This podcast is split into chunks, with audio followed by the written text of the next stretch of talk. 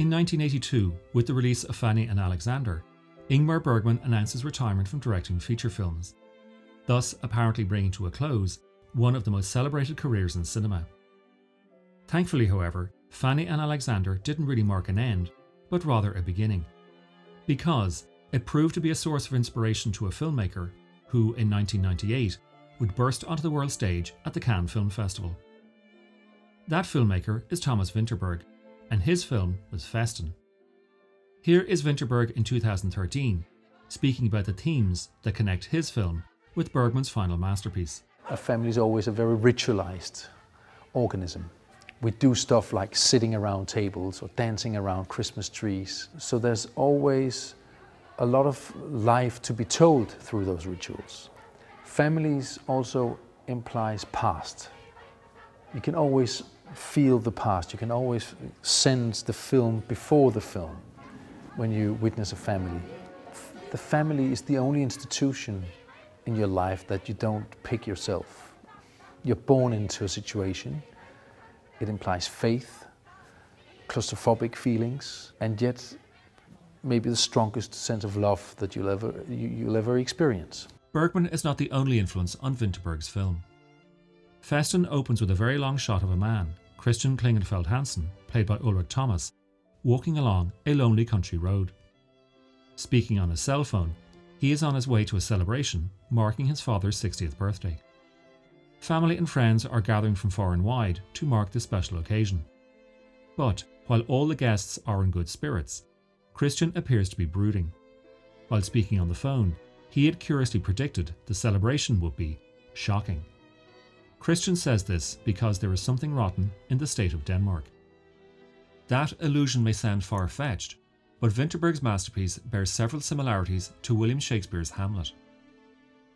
While Festen gathers for the paterfamilia's birthday, Shakespeare's play marks the wedding of Hamlet's recently widowed mother, Gertrude, to his uncle Claudius. And while the prince broods over the death of his father, here Christian is mourning the death of his twin sister Linda, who drowned just like Ophelia. While Hamlet suspects Claudius has murdered his father in order to seize the throne, Christian publicly denounces his father, Helge, played by Henning Moritzen, accusing him of having sexually abused him and Linda while they were children. But just as Hamlet's sanity was doubted by all those around him, so too no one believes Christian. And just as Gertrude was in abject denial as to the possible cause of her late husband's death, so too does Christian's mother, Elsa, played by Birthe Neumann, sail about the party in such vaulted happiness, it is as if she were trying to blot out Christian's suffering. Furthermore, just as Claudius and Gertrude have Hamlet exiled to England, Christian is banished from the lodge where the celebrations are taking place. Just as Hamlet had his lifelong friend Horatio, so too does Christian have Kim, played by Bjarne Henriksen, whom Christian has known since childhood, and who now works as a chef in the kitchens to the lodge once owned by Christian's father. However, while Shakespeare's prince suffers a tragic end, Vinterberg rewards Christian with a well earned respite. Here is Vinterberg talking again about Fanny and Alexander, a film which depicts family trauma and a different sort of child abuse. Oh, there's a lot of stuff I've stolen from Bergman. I had the privilege of having a long conversation with him at, at some point, um, where he gave me some really good advice that I've been following since. And well, there's one scene in particular in Festen where they dance around the house. They do exactly the same in Fanny and Alexander. We talked about that and uh, he laughed and and claimed that he stole it from the leopard himself. So it's, it's all done in admiration. Vinterberg, Bergman, Visconti. That is an unexpected lineage. But however unexpected, it is somehow appropriate. While Visconti's 1963 masterpiece, The Leopard, is an historical drama covering the years that saw the creation of Italy. It is actually Visconti's earlier works, specifically Ossessione and La Terra Trema, that are more pertinent here. Visconti was one of the founders of the Neorealist movement, which sought to wrestle Italian cinema free from the yoke of Mussolini's tyranny.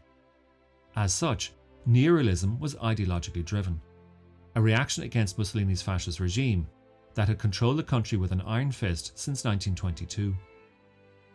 A year before Mussolini was deposed and killed in 1943, Marxist screenwriter Cesare Zavattini had called for a new kind of Italian film, one that would put an end to contrived plots, dispense with professional actors, and step out of the studios and onto the streets, all with the aim of establishing a closer connection with everyday life. All of which culminated in a documentary feel to proceedings, as though unscripted events were unfolding spontaneously in front of the camera. Festen belongs to the Dogma 95 movement, the contentious but crucial 10 point manifesto written by Vinterberg and Lars von Trier. 1. Shooting must be done on location. Props and sets must not be brought in. 2. The sound must never be produced apart from the image, or vice versa. 3. The camera must be handheld. Any movement or mobility attainable in the hand is permitted. 4. The film must be in colour. Special lighting is not acceptable. 5. Optical work and filters are forbidden. 6. The film must not contain superficial action. 7. Temporal and geographical alienation are forbidden. 8. Genre movies are not acceptable. 9. The film format must be Academy 35mm. 10. The director must not be credited. Here is Vinterberg once more, this time from 2016, speaking with Thomas Oberender, director of the Berliner Festspiele, at an event called The Director Must Not Be Credited. I guess filmmaking is the most conventional and conservative art form that you can find, still, or even more so today. Why do you say that? Because it, it tends to be very professionalized. People excuse it because, it's, because it costs money, but I don't think that's the reason. There's a certain language in the industry that, that strains it down to becoming, you know, conventionalized. But we, we tried back then desperately to uh, liberate ourselves by restraining ourselves. But it wasn't just the neorealists who inspired Dogma 95. It was also the French New Wave. While La Nouvelle Vague did not appear on screens until the late 1950s and early 60s, with films such as Le Beau Serge, The 400 Blows, and The Bout de Souffle, its goals were laid out several years earlier in a series of essays written by the directors of those films Claude Chabrol, Francois Truffaut, and Jean Luc Godard. Both the essays published in Cahiers du Cinema and the subsequent films each demonstrated an emotional honesty and personal intimacy that cinema had not seen before. However, when discussing the origins of Dogma 95, one filmmaker who is often overlooked is John Cassavetes, which is somewhat strange since Cassavetes emerged on the other side of the Atlantic at exactly the same time as the French triumvirate.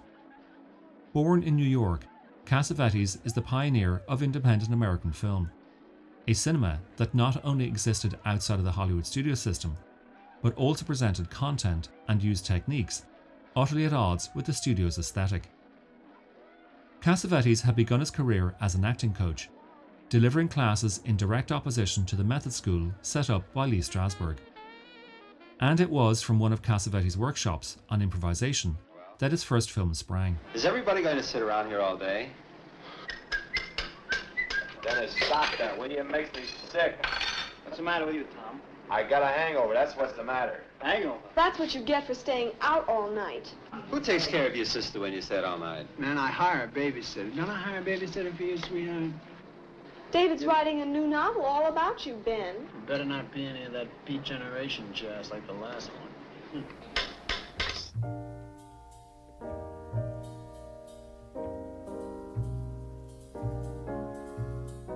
Shadows centres on a light skinned African American woman, Lelia, played by Lelia Goldoni, who starts dating a white man, Tony, played by Anthony Ray. But when Tony discovers that Lelia has a brother who is black, he dumps her. Now, consider the moment in Festen when Christian's surviving sister, Helena, played by Paprika Steen, greets her boyfriend, Batoke, played by Gbatokai Dakinah, and brings him in to take part in the family celebrations. And also note Vinterberg's decision to name the character after the actor himself, just as Cassavetes had done in his cast. Cassavetes had developed his idea over two years, eventually shooting in a manner that would now be described as guerrilla filmmaking. Handheld cameras filming in natural lighting on location. Upon seeing Cassavetes' film, American avant garde film critic Jonas Mekas published a manifesto. A call for a new generation of filmmakers declared Shadows would lead a new populist and popular independent cinema movement that would replace the moribund, bloated, pompous productions that Hollywood was so intent on making. Here is Cassavetes speaking in 1983, explaining his motivations for acting and filmmaking. What I think what everybody needs is a, is a way to say, where and how can I love? Can I be in love so that I can live? So that I can live with some degree of peace, you know? And I, I guess every picture we've ever done has been in a way to try to find some kind of philosophy uh, for the characters in the film. Festen was the first film to be released with the Dogma 95 certificate. Outside of a film securing a classification permitting its distribution, the idea of a film securing any sort of certificate sounds absurd. Or perhaps it is meant to be playful. For instance, why did Vinterberg and von Trier call it dogma? It instantly sounds religious, a creed, a doctrine, a code of beliefs that involve, well, von Trier and Vinterberg did call them Ten Commandments, a vow of chastity. But why 95? Because in March 1995, a conference took place in Paris to mark not only the centenary of cinema, but also debate its future.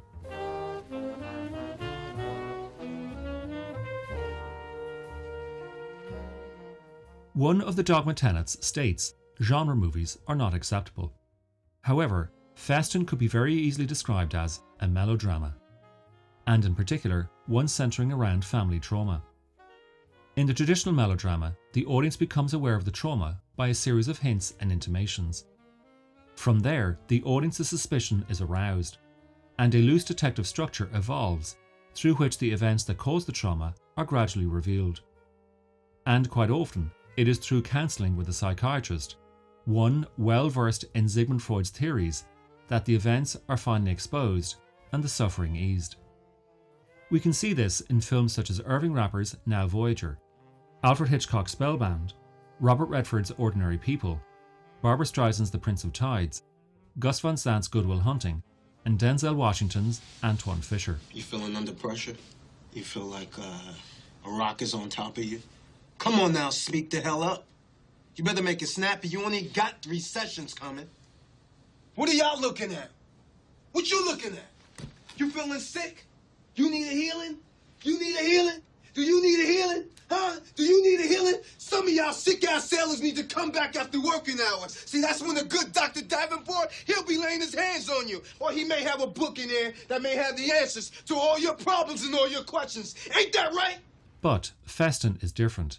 Festen has no doctor, offers no counselling, and does not tease the audience with gradually unveiling the mystery.